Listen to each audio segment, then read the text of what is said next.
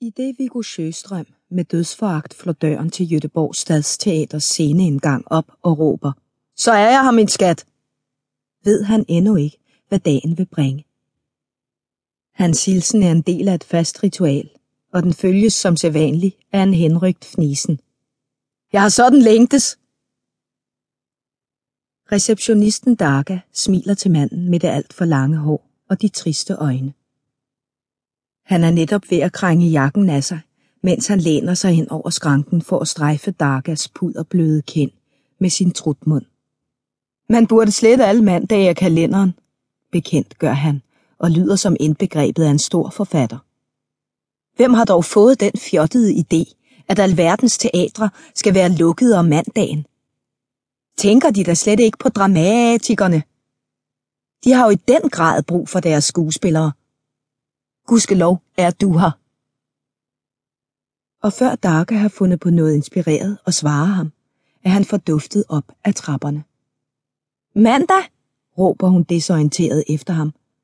Det er jo fredag i dag. Men væk er han. Darka ryster på hovedet, så fuld af energi, og så på en dag som denne.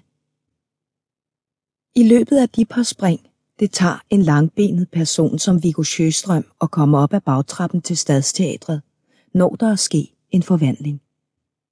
Den er umærkelig for alle, undtagen for den forvandlede selv, Viggo. I det han går gennem døren ind til øvesalen og logerne, er der kommet en sordin på hans personlighed. På hans gode dage foretrækker han at se det som en ro, der falder over ham. På hans mindre gode dage en usikkerhed. Hvem risikerer han at møde? Der er mennesker, som Viggo Sjøstrøm føler sig fri sammen med. Og så er der mennesker, som gør ham bange. De fleste lander på en skala et sted midt imellem. Men i dag vækker tanken om at møde nogen som helst ren ublandet skræk i ham. Hvad vil han kunne læse i deres blik? Den første han møder, hører til i den sidste kategori. Dem han er bange for. En stjerne. Han er lånt for et uhørt i teatersammenhæng beløb fra den danske hovedstad. Ifølge Vigos samlever er han et hug. En pæn udgave af Michael Persbrandt havde han præciseret, fordi Vigo insisterede. En stjerne ikke desto mindre som lige havde prøvet noget for ham fuldstændig nyt. At være med i et projekt, som er blevet smidt lodret i skraldespanden. En fiasko, med andre ord. Det har været et blodbad. Nådesløst. Det eneste, der er tilbage er Vigo, 41 år, dramatiker og teaterinstruktør på denne dag.